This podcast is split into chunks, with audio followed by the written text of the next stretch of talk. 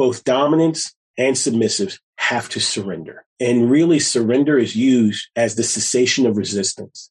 When we stop resisting who we are, what we want, what we hunger for, when we give ourselves over so deeply to the experiential narrative, it becomes a beautiful thing because we don't have to make meaning of it. We don't have to intellectualize. We can experience. Surrender is the thing that just says, just try it. We'll process later. Let's have the experience. I'm Alexa, and you're listening to That Sex Chat, a Soulfire production.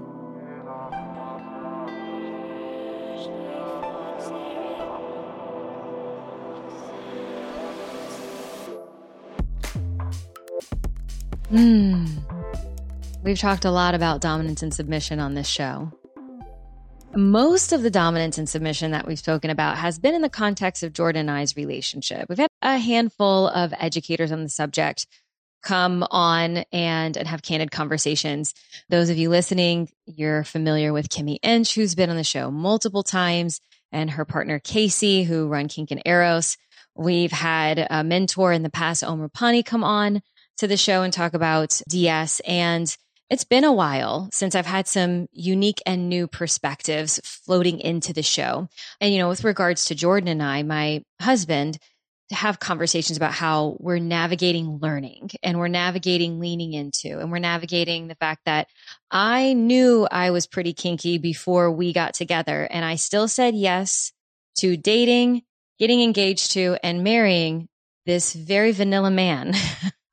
and so we, you know, navigating our trials and tribulations and our sexual development journey, not just navigating it on our own, but navigating it publicly on social media and in your ear holes here on the podcast. I know that all of you listening, whether this is your first episode that you're listening into or you've been around for a while, you know, we're very curious about the general subject of dominance and submission, the general understanding of masculinity and femininity or masculine essence or feminine essence. And I was just telling today's guest that I couldn't remember exactly how he got put onto my radar, but I knew that immediately whenever I saw him, I was impressed by the way that he wrote, composed himself, spoke about the subject. I thought it's about time we inject some new energy into the concept and the ideas of DS. Orpheus, thank you so much for coming onto the show and being willing to share your wisdom and your life's work with all of us. Thank you so much. I appreciate you having me. Mm. So I'm ready to jump right on in. Uh, you know, I, I generally speak about masculine and feminine on the show just to give people an idea of the energy that I'm speaking about. And it's very rare that I have someone on the show that is a man that's communicating about this subject. And so I would love to jump right on in on what these energies mean to you and how would you define a healthy version of them and maybe even a shadowed version of them? Mm, wow, you went for the big stuff right off the bat. no warm up, no preamble, no nothing. Okay, I see. You know, I figure your story's going to come out as we ask questions here. I don't I got it. it. Yeah, masculine and feminine for me, they're quintessential energies that exist in every human body, right? It's a polarity, a juxtaposition of authentic energies that are seeking expression at every moment in time, right? But they have nothing to do with bodies. They have nothing to do with physical forms or shapes. They're archetypal narratives that have been instinctually ingrained in us since the dawn of time. But the term masculinity as it pertains to a society has been detrimental when it's in patriarchal form. Okay. So what does that mean? Masculinity, in my opinion, is defined as the traits that society views as beneficial to it and what it finds in its male bodied individuals, right? So things like competitiveness, assertiveness, aggression, are all qualities that uh, our Western world finds attractive, quote unquote, about male bodied individuals. And the more they display these traits, the more they feel that these, they are masculine. Right. But as we said before, there's a difference between energy and trait. Right. So to me, the healthy masculine is where, in many forms embodied, is where the masculine shows up in the place it's supposed to. Let's say on the battlefield, having competitiveness, you know, on a football field, being competitive, being aggressive, being assertive, being dominant, it works. Mm-hmm. In a bedroom with your children, you know, in your family, maybe not so much. Right. See, it's not that any traits are bad. It's just that when they become the default programming for every situation, it becomes a problem. Right. Mm-hmm. Now, I'll say something that's probably a little controversial. Feminine and femininity, two different things. Right. The feminine archetype has been around, has existed since the dawn of time. Right. But the concept of femininity in and of itself is a very divisive term because it was a term that was defined by male-bodied individuals, forged within the crucible of, ma- of uh, patriarchy, and really dominated by the male gaze throughout history. All the things and all the attributes that we would say are typically artifices of femininity were created by men. The brassiere, high heels, corsets, so on and so forth. You know I mean? All the things, the, the trends, the fashions were all created by men to kind of force conformity onto female bodied individuals. So for me, dominance is really breaking out of the system. It's getting out of the matrix, you know, really just saying, Hey, you know what? I don't need your archetypal patterns or your constructs. You know, I'm going to express through my nature who I am as a unique, autonomous individual who has the ability to forge his own way.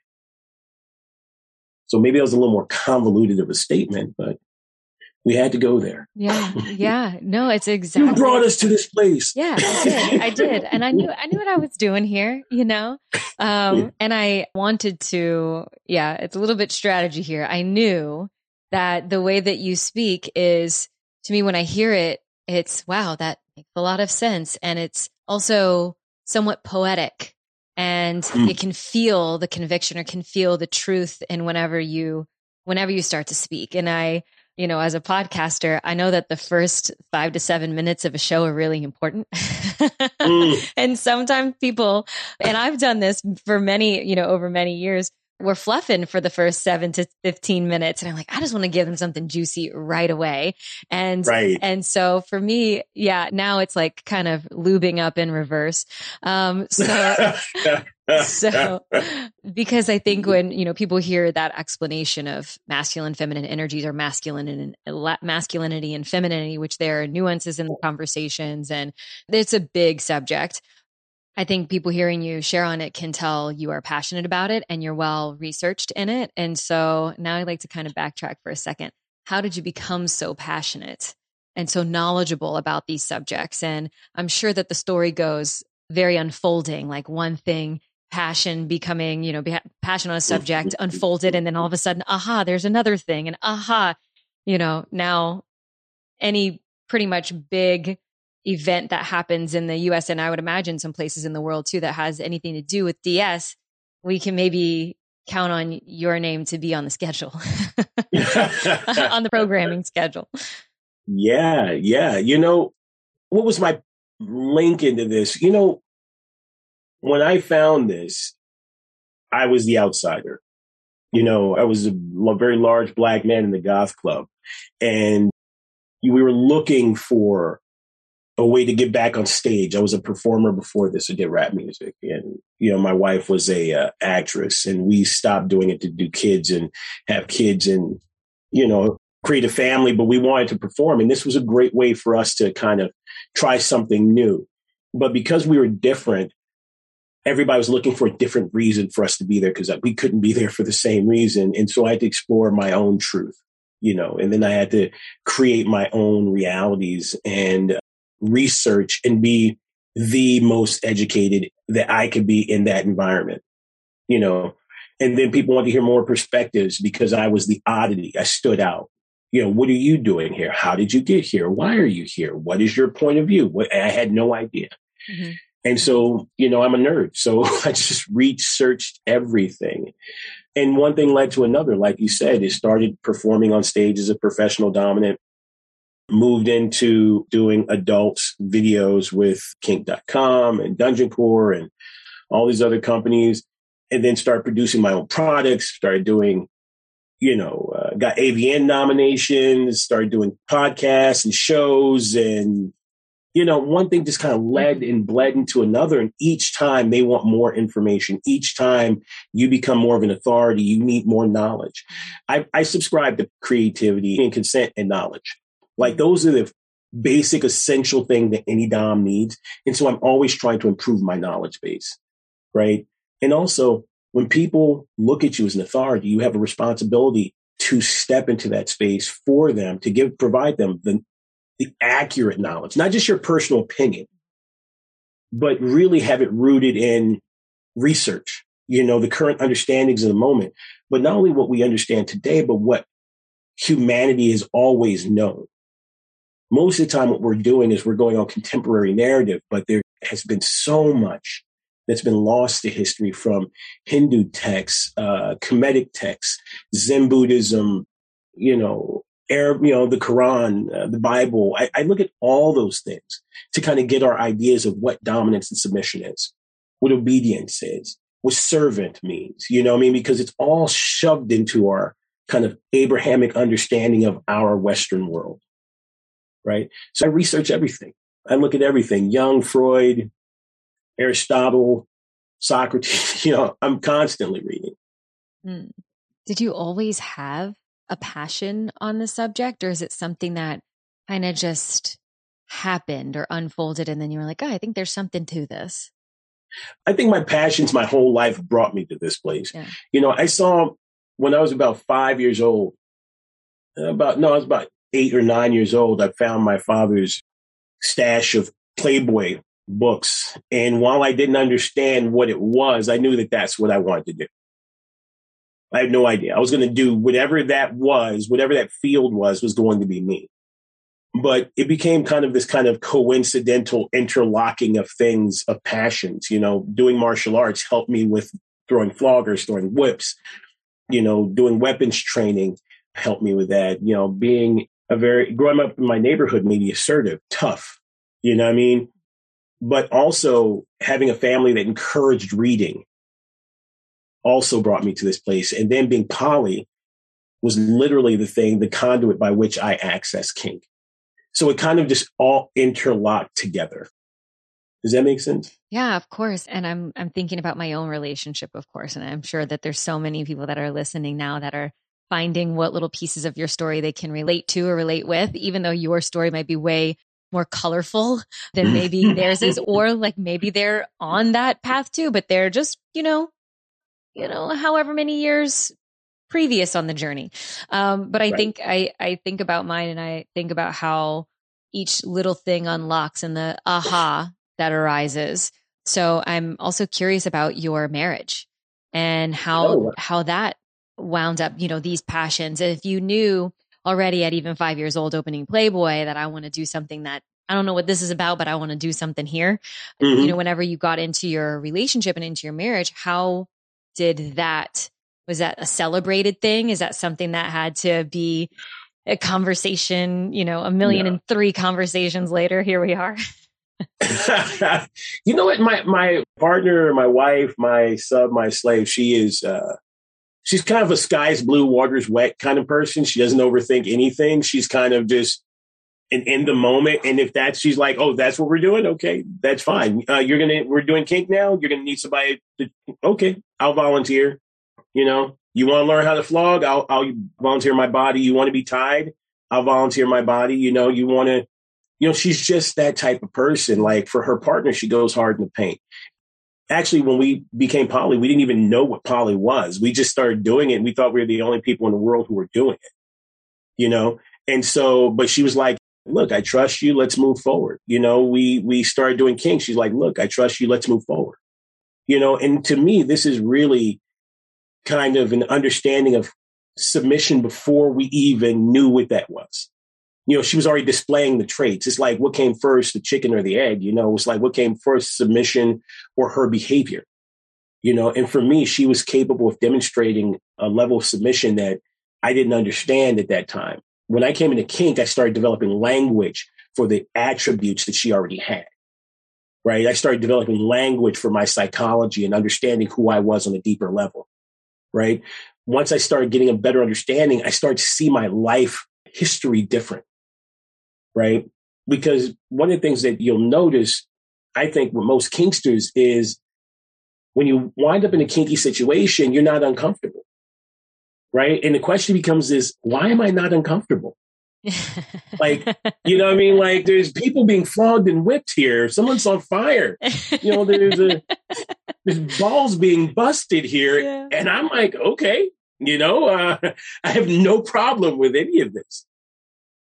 Right. So to me, it's really important for me to kind of understand that surrender happens on both sides of the slash right?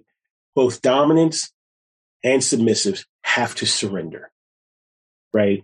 And really, surrender is used as the cessation of resistance. When we stop resisting who we are, what we want, what we hunger for, what we crave for, when we give ourselves over so deeply to the experiential narrative it becomes a beautiful thing because we don't have to make meaning of it. We don't have to intellectualize. We can experience. Right? Surrender is the thing that just says, just taste it. Just try it. We'll think about it later. We'll process later. Let's have the experience. Right.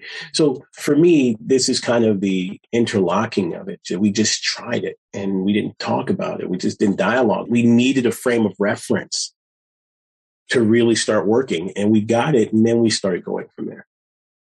When you had this frame of reference and you started realizing that there were other people that had proclivities or interests like you did in your marriage and kind of just figuring it out, what was it like finding community for the first time?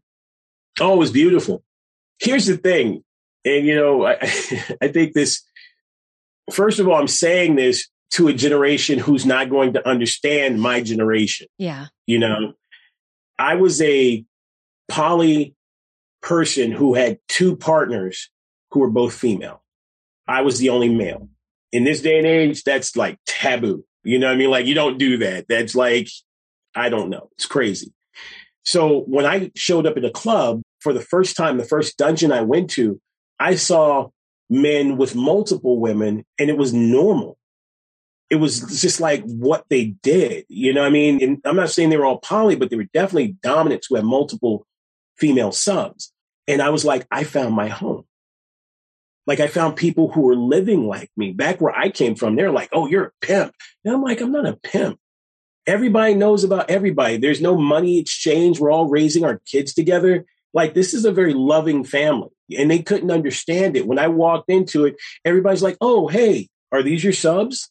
Yeah, oh, nice to meet you. Gave them humanity, gave them personage, right? And I wanted to see them respected and not treat it like a means to an end or a profit margin, right? So when we came into that space, it was just, I was just so happy for them to see other people living like us.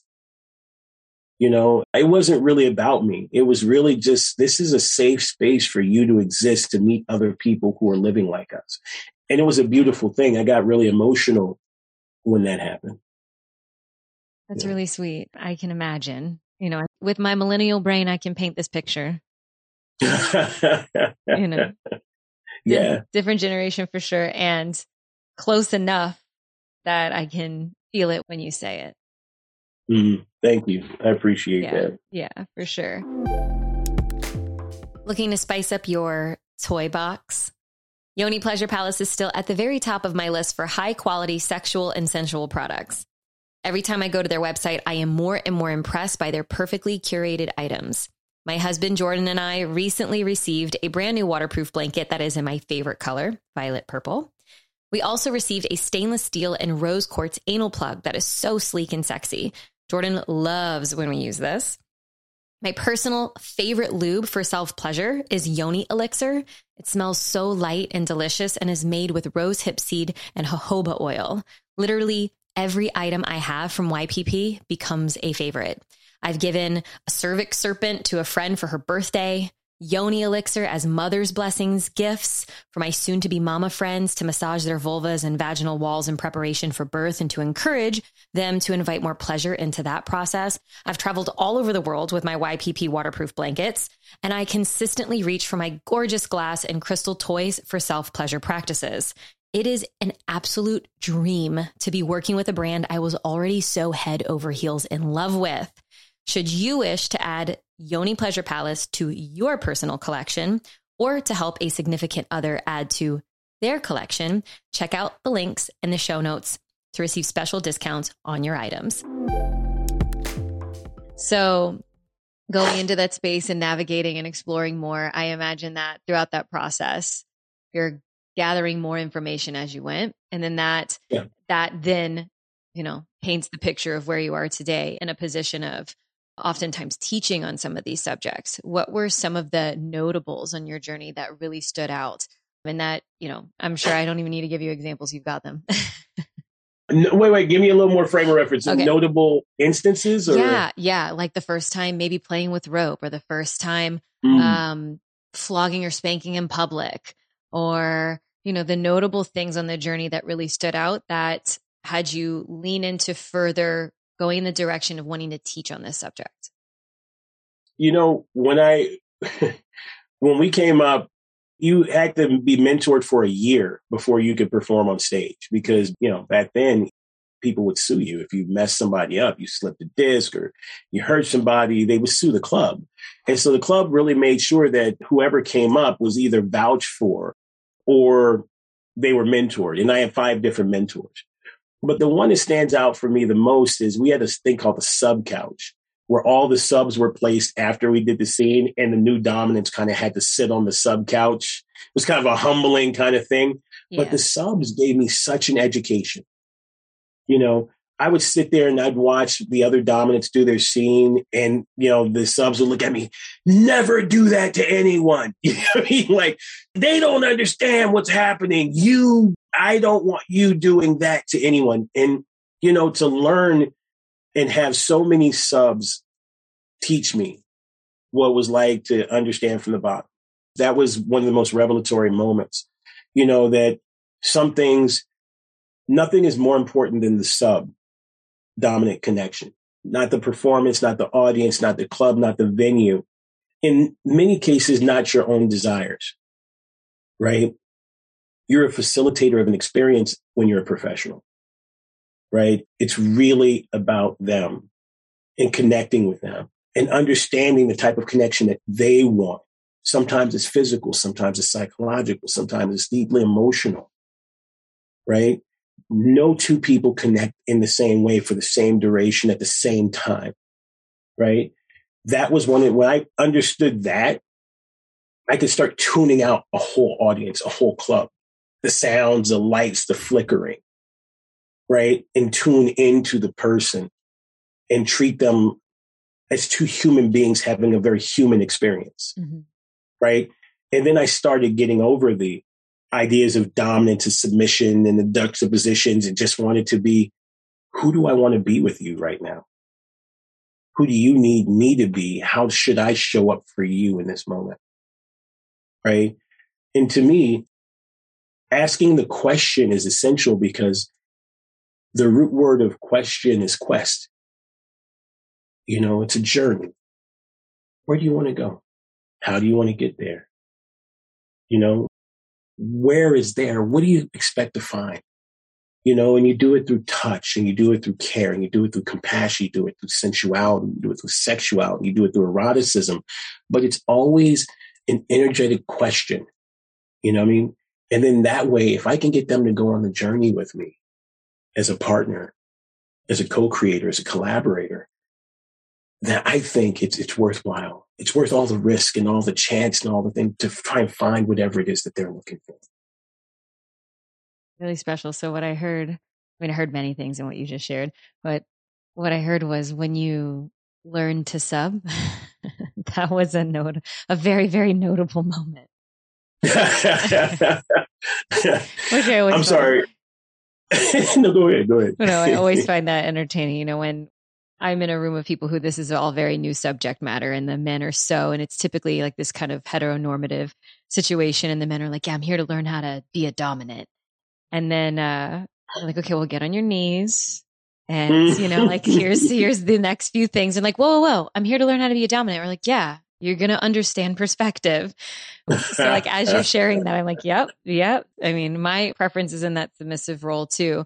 And I've learned so much about myself from trading positions hmm. and mm. realizing that there's way more going on internally and inside than I was even really aware of until I attempt to, like you said, go on a journey with someone and who I am in that journey gets to change instead of this like kind of, you know, I, I consider myself, I've come out of the box that I grew up in and that my world, my South Louisiana Catholic upbringing provided me. And then I climbed out of that box and I essentially started climb. I made a new box and I just climbed in that one, you know, but, mm-hmm. but I constructed it, but I didn't realize that I, I was then still limiting myself. So this, this, mm-hmm. what I think is, is beautiful in how you're describing this is that there's, it's a connection between people in this aspect of sexuality, sensuality, eroticism. It's you're connecting with another human in this very unique kind of way. And it's who do I want to be with you? What roles and positions are we leaning into? And you're saying surrendering into. You know, so many people I'm pointing out to here that so many people hear DS or hear kink, BDSM or whatever, and they think a few different buckets. And I'm sure that you've heard these over the years, you know, that it's supposed to be this someone's getting hurt and it's about aggression or, you know, the whole whips and chains and leather and all that, which is a fun component for a lot of people, but it's not all about dungeons necessarily. And then some people, you know, that are just starting to learn the subject matter are I think they look at it as like a, it's boxes to check. I'm supposed to do this thing and then this thing and then this thing. And that's how I give a good experience. Or this is how I be a Dom or this is how I be a sub. And they kind of try to follow this almost like method or this plan in order to create it. And maybe that, you know, serves a purpose in a sense if they're just starting to learn the info. But mm-hmm. what you're highlighting is that it's significantly more like there's so, so, so much more available mm-hmm. and to, for a person to be able to learn about who they are as a human being and their connection to God or spirituality. Like there's way more than I'm going to lead this person through an experience or I'm going to give you some impact play or we're going to choose a few toys or I'm going to boss you around and you're going to, you know, you're going to listen to me. Like there's way more available than what I just laid out. Right, right. Yeah, I, I agree. I like to, there's so many things that you said there that I want to that I like to elaborate on, but it's like, uh, I think I forgot. at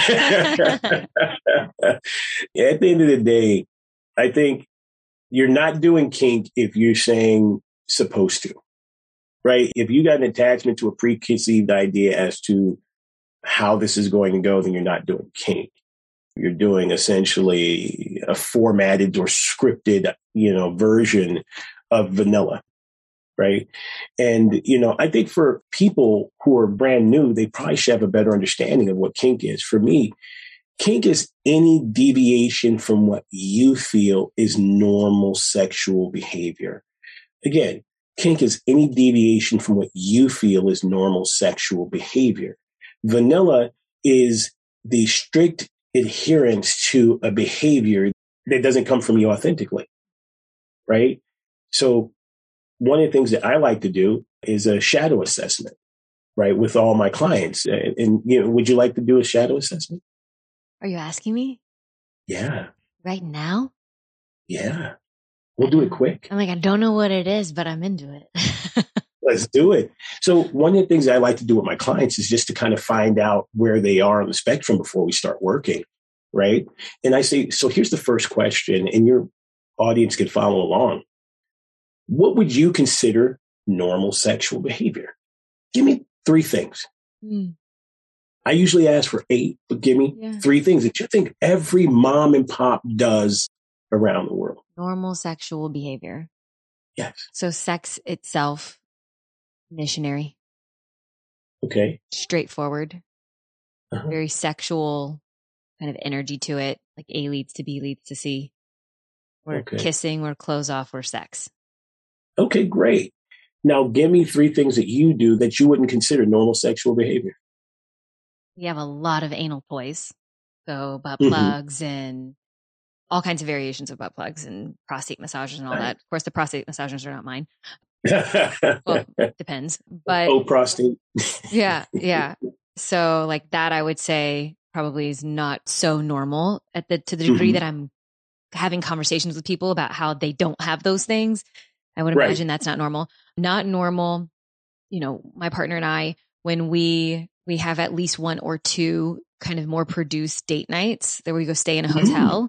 And because I am more energetic and kinky, he likes to, but he, that's like language he's not so familiar with. Like he's learning it. He's steadily absorbing and learning.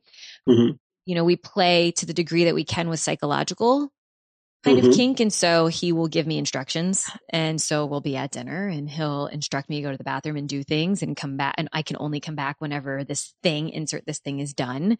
And so there's like challenges in that. Mm-hmm. Of course, we're being very respectful and making sure we're doing that in a way that my disclaimers that like no one can see me and I'm not putting that upon anybody. Like it's all very consent oriented and all that. So I would say that's a thing. And we also play with others occasionally. So really nice. just depends. We go to play parties. We're into creating kinky scenes. We're into some impact play. We have set of floggers. So I'm giving you like more than three things, but it's okay. It's yeah, okay. I, yeah. I love it. So what is there? Is there something that you want to do that you haven't done? Right. That really turns you on. You want to do it. It turns you on. It did, but you haven't done it yet. Yeah. What is that it makes thing? Jordan squirm. okay. I mean, that's just, you know, we have the conversation in tandem of it's okay and safe and feels good for playing with other women. But when I bring up the subject of playing with other men, that's just a conversation that's going to take a little bit more time to massage mm-hmm. and and loosen up and tell him I'm not attached to it. I could live my whole life and not have it. And it's like one of my top fantasies is to have a male, male, female threesome or more some, many men. And and myself. And that's more like, it was like my very first erotic novel I read. I think I was like 18 or 19 and that was the scene was a double penetration. Oh, wow. It led to the end of it was like double penetration at the end and they both loved her so much. And it was like this crescendo moment. And I'm pretty mm-hmm, sure mm-hmm, that's mm-hmm. why that this is like basically just been at the top of my fantasy list ever since because it's, I mean, I, I didn't even know books were written like that. And it was just, it, mm. it was so, and I, I briefly touched on how I grew up. So yes, know? nice. Yeah. So that's like a fantasy at some point I want to do. And I don't know if the double penetration parts are, you know, there's many steps on the way to that. Right. I would also be really happy with. If I if I count that as a 10 and reading the book at 19 was a 1, I'm down to like just get up to like the 3, the 4, the 5 on the way there and I'd still be really happy. Last part. Yep. Three reasons why you are not engaging in that behavior that you want.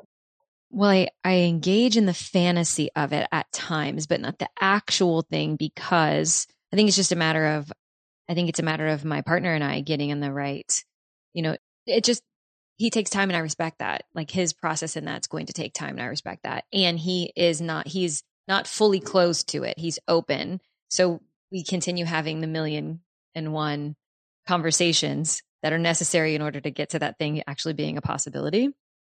So I think that is one of the main reasons. And also then choosing a person, like having that conversation of who would you choose that you would feel comfortable with and what circumstances need to be present in order for that to be okay. Do we just need mm-hmm. to go on a trip and we never see the person again? And, or is it you want it to be so respectful that you actually know the person very well you know, or is it a sharing kind of scenario because you respect and you love that person, or is it we need to never see them again? So I see why you have a podcast. why? you because oh. you are a very good. You're a good talker, man. Oh. Give me one. I heard two in there. Give me one last reason as to why you're not engaging in that behavior. Just one last one.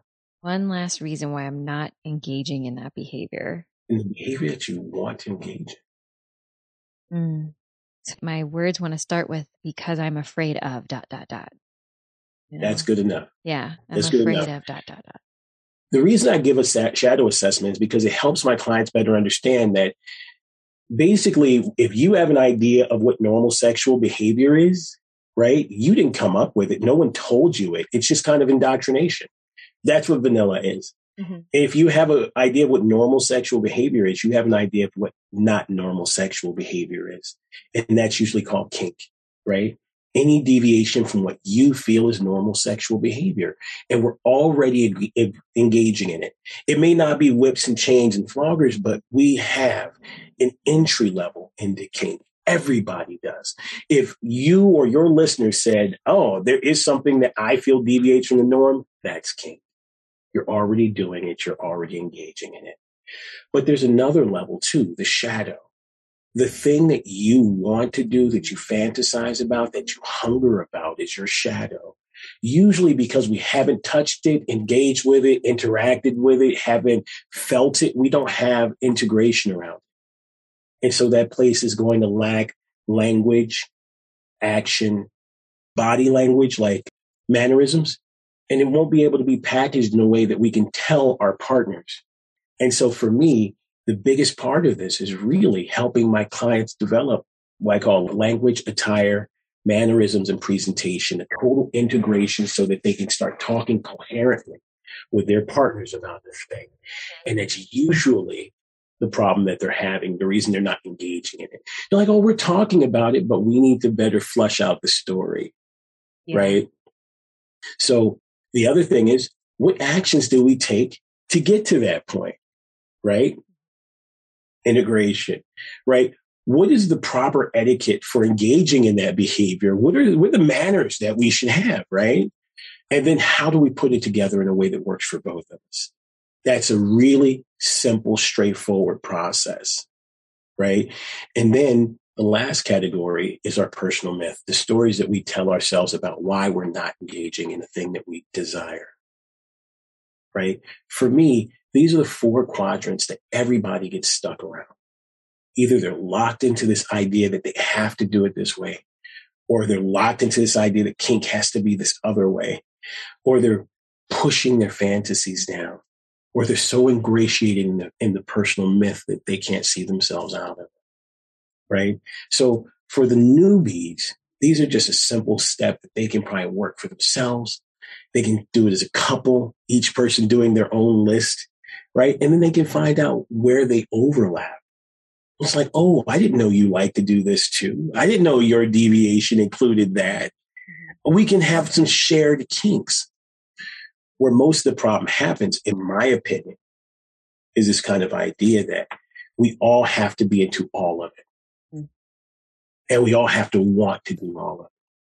I like to say also align, link, serve the overlap. Right? Mm-hmm. Look, I feel we align here. Let's figure out how we can bring it together and do it in a way that we both like. And we can just do that for right now. And that will lead to other things. that will lead to other things. that will lead to other things. And that way you can do it in a safe, sane in consensual manner, and it can follow a slow, steady pace where you can develop trust. Mm.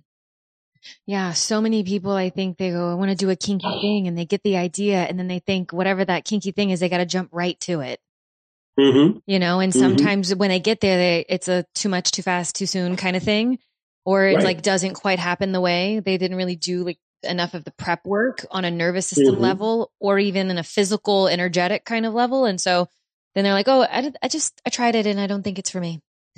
And what's kinky for me is not kinky for you. We all have to accept that. Yeah. Some people, you know, kinky is, you know, doing it doggy style. You know what I mean? Like that's right. kinky for them. And we have to honor their kink. Right? We have to honor that. If that's what's kinky for you, that's great.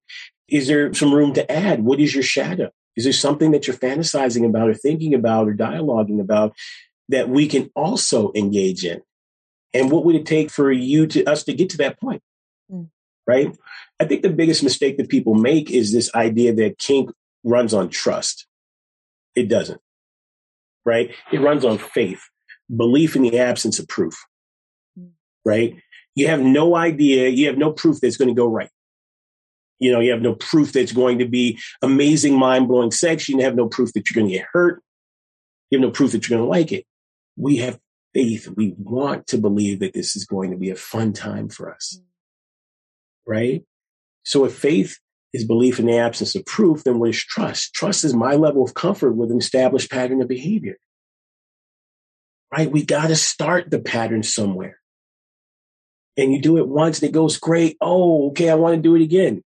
Oh, we did it great. We I'm more open and more open and more open and more open because you develop trust. Actually, what we're saying is we are getting more comfortable with doing a thing. When when a dominant tries to push too fast, too far, right? In the wrong areas, we don't get comfortable and we call that mistrust. Does that make sense? Mm, of course, absolutely. Right. So for me, I think it's really important that we play in the comfortable areas and then push out on the edges of where people are comfortable. Yeah. Don't just go straight into the shadow. Right. The edges. Yeah. You know? Yeah. I've heard it described as the comfort zone and the safety zone. Like mm-hmm. pushing out mm-hmm. of the comfort zone is edgy and kind of fun. And as soon as you get up to the edge of what feels safe to your body mm-hmm. or I'm pretty sure that was how it was phrased to me very recently. But then like once you cross over into like things don't feel safe, then that's like an opportunity for a trigger to come up and like things to shut down and you call red. Right. And you can you always have to go with the safety protocols. Yeah. You know, that's why the safe words like the emergency brake in a car, right? It's like I'm the driver as the dominant and they're the passenger, they're the submissive, right? And I say this if I go too far, too fast, or you get scared or worried in any way, shape, form, or fashion, pull the brake. Everything stops, right? We'll check on you. We'll make sure you're all right. And if you are and you want to continue, let me know. Put the brake back down. Back we'll begin down. the journey again. Right? That's all red is. The other thing that I like to say too, to kind of take the pressure off of it is, look, this is a journey for both of us. And I say this journey, we're going to search for our red. Let's look for it. If at any point in time or fashion you find red, like you feel uncomfortable in the slightest way, say red, I'll praise you for it. Mm. Right? Let's reward you for it because, you know, we just discovered an edge, a boundary. Right? We just found a place. It's like, okay, that's a future endeavor or maybe a no go zone, but at least we know. We know the edge of the cliff is right here and we didn't go off it. We didn't go over it. Right? We go in a different area. You know, this is, I'm feeling a little uncomfortable. I'm feeling a little triggered. Let me back up. Oh, thank you for letting me know. Thank you for taking care of yourself. Thank you for protecting yourself. Thank you for protecting me. I appreciate it. What can we do for you? Right? Yeah. To me, that's really important.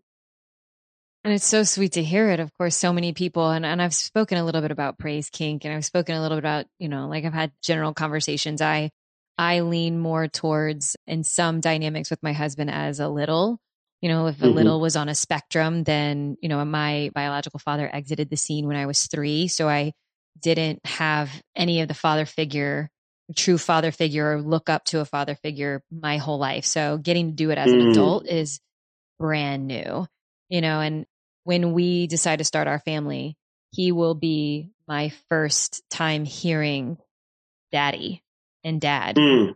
in my mm. life. Mm. You know, and mm. it, and it's it's challenging and so beautiful at the same time and some aspects of DS and you know our listeners have heard me describe this before some aspects of DS and some aspects like leaning into more of the daddy dom little girl kind of dynamic has been so incredibly healing and isn't really like this is my attachment figure and this is the person that I do have sex with, but what I experience isn't about sex per se. So, you know, I think that the direction that I'm going with the conversation is the ways people can look at kink as not just, it's not just a thing that you do for fun sex, the healing benefits that are available and like what it means for someone who can actually go up to their edges and try things on and be able to even say red. I'm surrounded by people in my day to day that couldn't say, and just using red as an example in their life, boundaries or understanding where their actual edge is, where they don't want to cross over is very hard for them. So, you know, for me and what I'm describing here, for me, leaning into some aspects of kink, DS has been healing in some ways. And then some in understanding my boundaries and where my no is has helped me has transcended far beyond play space or a scene or you know a sexual kind of context it's trickled out into the rest of my life And I'm curious your thoughts and feels on how, you know, choosing to interact with kink or DS or power play. What else is there for people? Wow. That's a lot. First of all, thank you for sharing so deeply. I appreciate that. That was a beautiful share. Um, and there's so much I want to talk about, like from the maiden archetype and healing the child and all those things. But how does kink translate into other aspects of your life? I'm going to do a quote. I'm going to say, there's a saying that says everything in the world is about sex except for sex because sex is about power.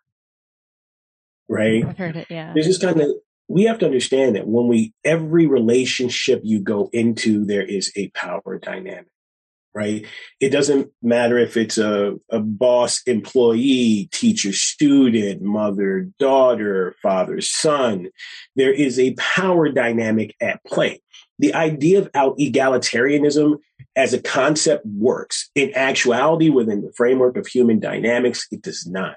There's always going to be a 5149, uh, 50 point something, 49 point something. You know what I mean? There's always going to be that thing. So when we step into power dynamics and we understand how to relate to power, we get a great framework because we were not really taught this in detail when we were leaving our home or when we were living in our childhood homes. You know, we just blindly adhered to the structures that were there without acknowledging them. And we went into the world and we still don't acknowledge them. But in this day and age where we're talking about you have power, you have authority, you're a gatekeeper. What does that mean? What does that mean? Once you're in the framework of the DS dynamic, you really get a better understanding of how to navigate those spaces. You recognize, oh, this person is a little uh, oh, this person is a dominant personality. This person has very submissive, and you understand how to step into this. Carl Jung would have said these are archetypal narratives that we're stepping into. We see this person playing the role, right? And there's a compendium role for you to play. Are you stepping in and playing your role within the framework of the dynamic? Right? If this person is being a subordinate, they need a leader. Are you stepping into a leadership role or are you abdicating your responsibilities to that specific dynamic, right? Is there a leader in need of a subordinate, right? Are you stepping in and being the proper subordinate? Can you support them in the way, shape, form, or fashion that they need in order to be successful? Right? This is all we're playing right? And just like you said, in many cases, DS is not penetrative sex, mm-hmm. right? Intercourse. And there's a difference between sex and intercourse, right? Intercourse means penetration. If sex was intercourse, we would just call it all intercourse, right? Sex is the way with which we satiate our desires, which is why so many things are compared to sex, which is why so many things are sexual, right? Cheesecake is sex, chocolate is sexual. All these things are sexual, sumptuous. It's because you had a craving, a longing, a hunger for it, and you got exactly what you wanted. And we equate that to being sex. Sex and intercourse are not the same thing. Right? So for me, when you take intercourse out of the question, there's sex. Sex can be you can call it anytime you gratify a desire, right? But within the business frame, you can also feel it with a sense of accomplishment when you support a business that hits the mark, does the number. There's a feeling because if you hungered, long, craved, yearn for it, and you get the gratification and cessation of it, say that's sex. So understanding the narrative of power dynamics are really important. The shadow side of it is this. Max Weber says that power is the ability to act in accordance with one's will and or desire. Really simple. It just means you have the ability to go after what you want, right? But it also means if you look at it, those that have the ability but not the desire don't have power. Those who have desire and not the ability don't have power. The easiest way it is to unempower a person is to make them feel like they don't have desires or are not worthy of them or that they're nagging or that they shouldn't have it or you're asking for too much. You want too much. It's not really too much. It's that I don't want you to have power. I don't want you to want what I don't want to give. I don't want you to take from me. I don't want you to be more powerful than me because you have the ability to get whatever it is you want. And I want to regulate your desires, manage your desires, right? You can see this happening to any disadvantaged minority around the planet, right? Or we just take away your access. You don't have access or opportunity, right? Understanding power dynamics, you see the framework very differently. And a person who feels like they have no power can start developing a sense of power within the framework of kink. You can inspire and motivate a person to say, I want from you because I want for myself. I long for, hunger, crave. Good. Let's go after it. Let's go get it. I'll support you. I'll be right here. Right? I'll hold your hand. What are your thoughts about it? I think it's beautiful and absolutely. Absolutely. like, I wish I had my bell. I have one of my mentors that anytime she likes something someone says, she rings a bell. Get that dopamine reward right there. Yeah, she's like, that was good. I agree. you know, where it's when I'm just not even going to bother saying any of the things, you know by the ding of this bell. Yeah, yeah, absolutely. And and so many people, like I was saying before, they don't necessarily know that this is what's available. Should they start leaning into even figuring out or acknowledging what their desires are. We have so many yeah. people. It's one of our most common phrases in our business and in our company is that people come to us wanting more from their sex lives. This is their words. They want more from their sex lives, but they don't know what the more is and they don't know how to get it. Mm-hmm. So what mm-hmm. they want is more from their life at large. They want to lust for life and be inspired by life and maybe it feels more easeful or more alive or whatever it is. And so they come to us with the symptom of my sex. I want my sex to be better. Like, okay, mm. well, in order for us to get there, we're going to start with some really unsexy topics. Mm-hmm. You know, tell mm-hmm. me about all these mm-hmm. other areas of your life where maybe you don't feel like you have any power, or maybe you feel like you're over controlling, or maybe you feel, you know, there's so many different things that could be at play. And it's, well, tell me about your community. Tell me about your support system. Tell me about how you know what what what how do you interact with your mental health your spiritual health all of those things and and then eventually we start getting to actual sex the amount of time that i i truly spend sex educating is very small in comparison to all of the rest of what i do um, and for a lot of people even you know it, it's like to even ask them the question of what do you desire can be so almost crippling mm-hmm. you know what do you mm-hmm. desire and they can't come up with anything like it's like a deer in a headlight panic I don't know what to say. And maybe something comes up, but because of what you were mentioning, the vanilla components, where they are essentially operating in a certain kind of box, it's almost like they get choked by it. Like they can't even say a thing that they might feel internally because this other thing is like caught in their throat, in their chest. Like mm. they they can't even say it. And so like that before we can even get to making your sex more colorful, we get to go there. And mm. so, you know, and and and I think some people come to us and they're like I want better sex and they might have an idea that they want some aspects of kink, but just the general concept of it and what they've been told that it's supposed to mean is very challenging. You know, like they'll they'll, they'll skirt around it and they'll go, "I just want to have deeper connected sex." I'm like, "What mm-hmm. do you mean? Like you mm-hmm. want to look in each other's eyes more? You want to breathe together? Do you want to lean more into some like tantric sexual practices? Is that is that really all that we want? And we want, you know, and that's great. There's, you know, that's just scratching the surface of that kind of sex if they really want to engage with that. But they, you know, but what else are you not giving yourself permission to say that you want?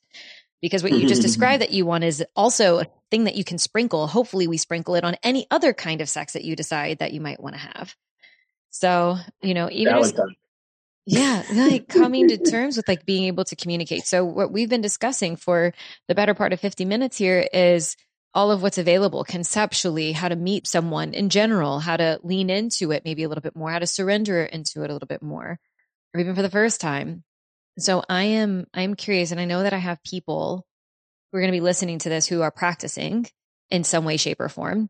And they're saying thank you for the reminders internally. Thank you for all these reminders. Or I didn't have that little nugget. I try and tell my clients and I try and tell my listeners to listen for the one little nugget that you take. Mm-hmm. It's like the little golden piece that you take that one little, maybe it's a line, a phrase or something. And then you take that and then that makes all the difference. You know, people, mm-hmm. I, I work with either my coach or my therapist and I get on and I'm looking for the one little tiny thing. We're talking for an hour.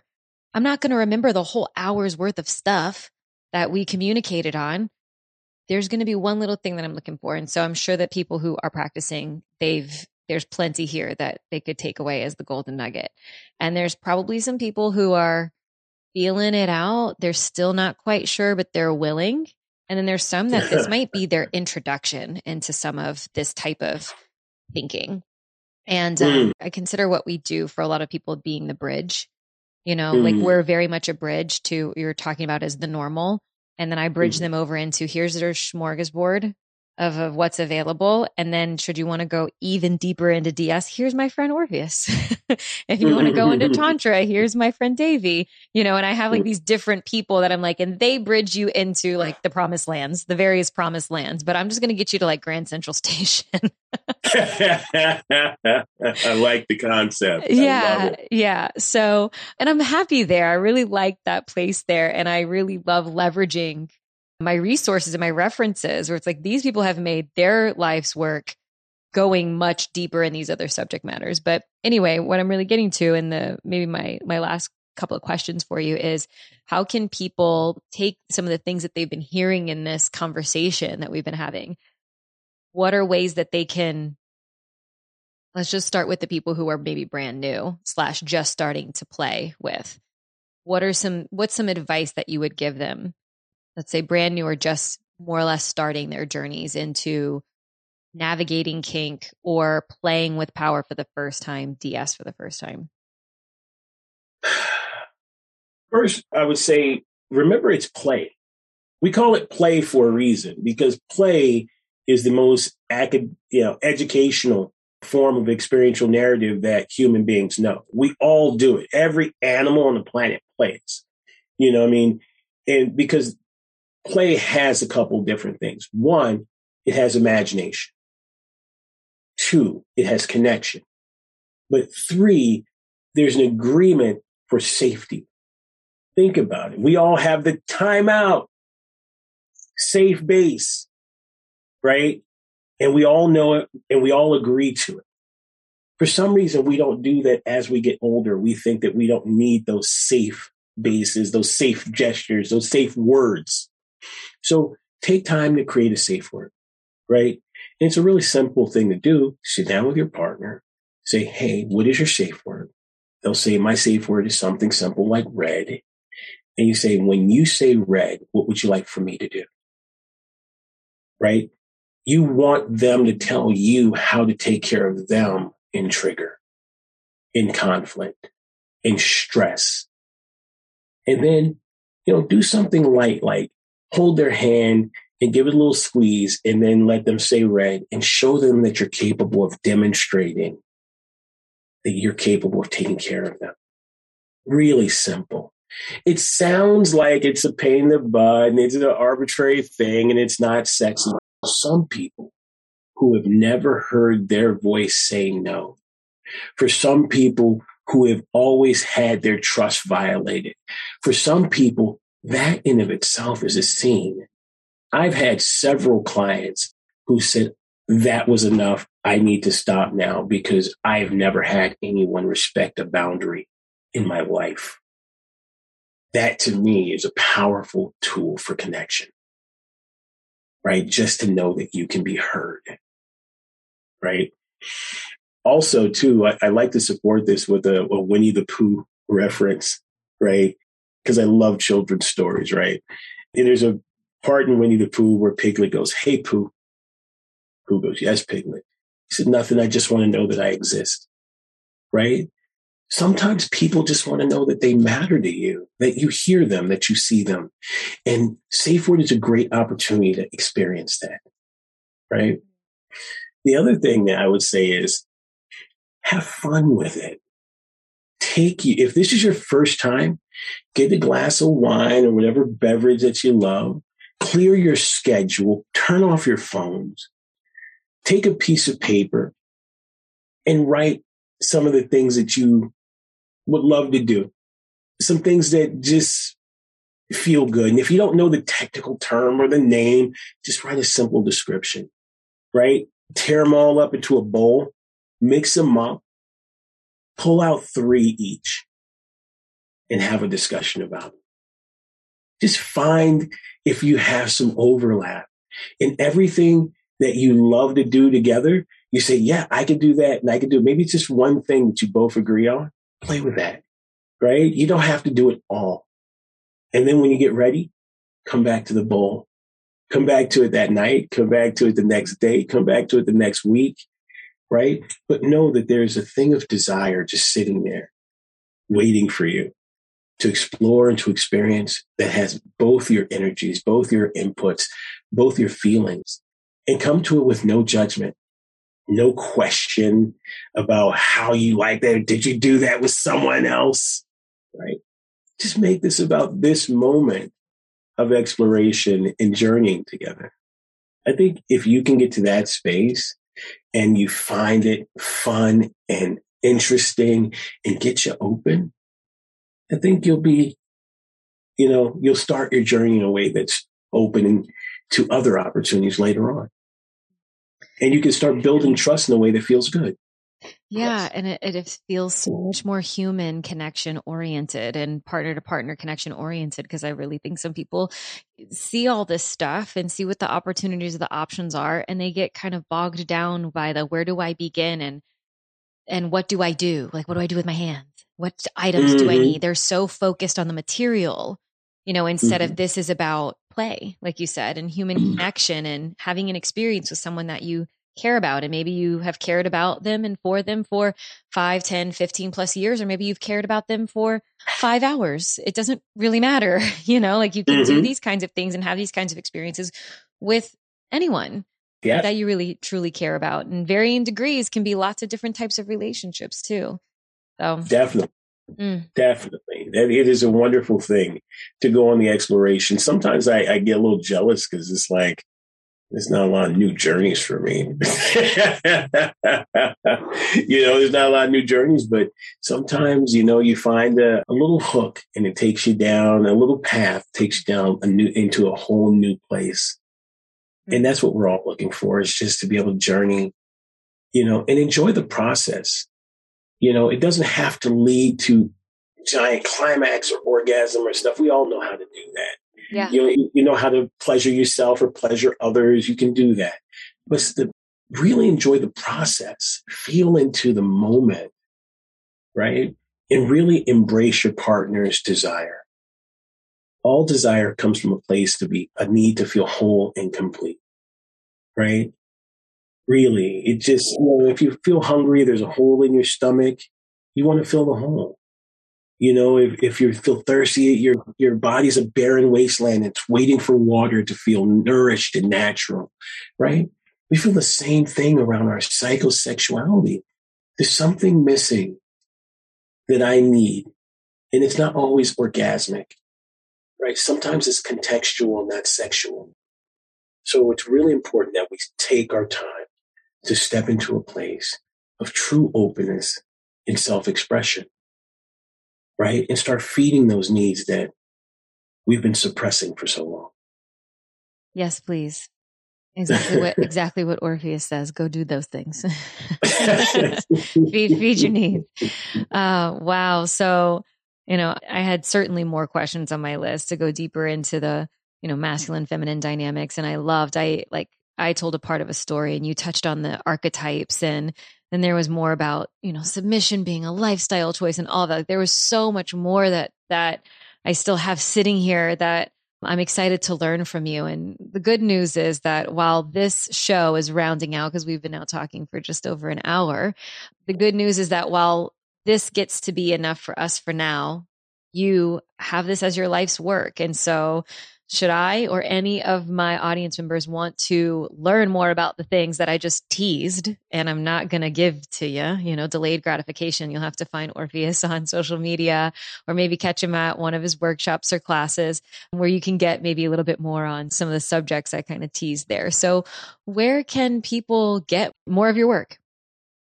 Well, thank you. You can go to orpheusblack.com. That's O R P H E U S B-L-A-C-K dot com. And really look up it. I do personal coaching. I do group classes. We do immersions where we, you know, bring couples and individuals out to have kinky experiences and we facilitate the educational parts. We do shows and we do live performances. We do pretty much everything, but we do have a specific class coming up called the energetics of kink. And we're really going to explore deep and meaningful connection through spanking, through tying, through flogging, right? Through meaningful connection. And if your listeners want to uh, be a part of that, we'll give them a discount if they use Sex Chick, S E X C H I C K, and we'll give them $20 off the class. Amazing. And they'll be virtual and in person. Great. Okay.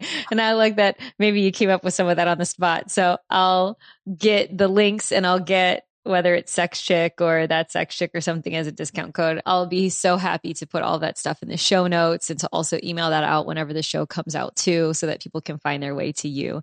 Um, yeah, that's beautiful. I love that. And now, what are some of the just general kinky kind of topics that you dig into, but you got them. You said them a little bit there, like spanking and flogging and different energetics of kink and all that. Yes. Yes, yes, yes. Love, love, love. Thank you so much for sharing your time and your wisdom, your journey with all of the listeners today. It was really lovely getting to know you and hearing your perspectives and the way that you share them so openly and vulnerably with the world. Thank you for the work that you do, Mr. Orpheus. Thank you so much. I appreciate it. Thanks so much for listening to today's show. If you loved it, be sure to subscribe so you never miss a new episode. And if you extra, extra loved it, make sure to leave a five star review. I'll see y'all next week.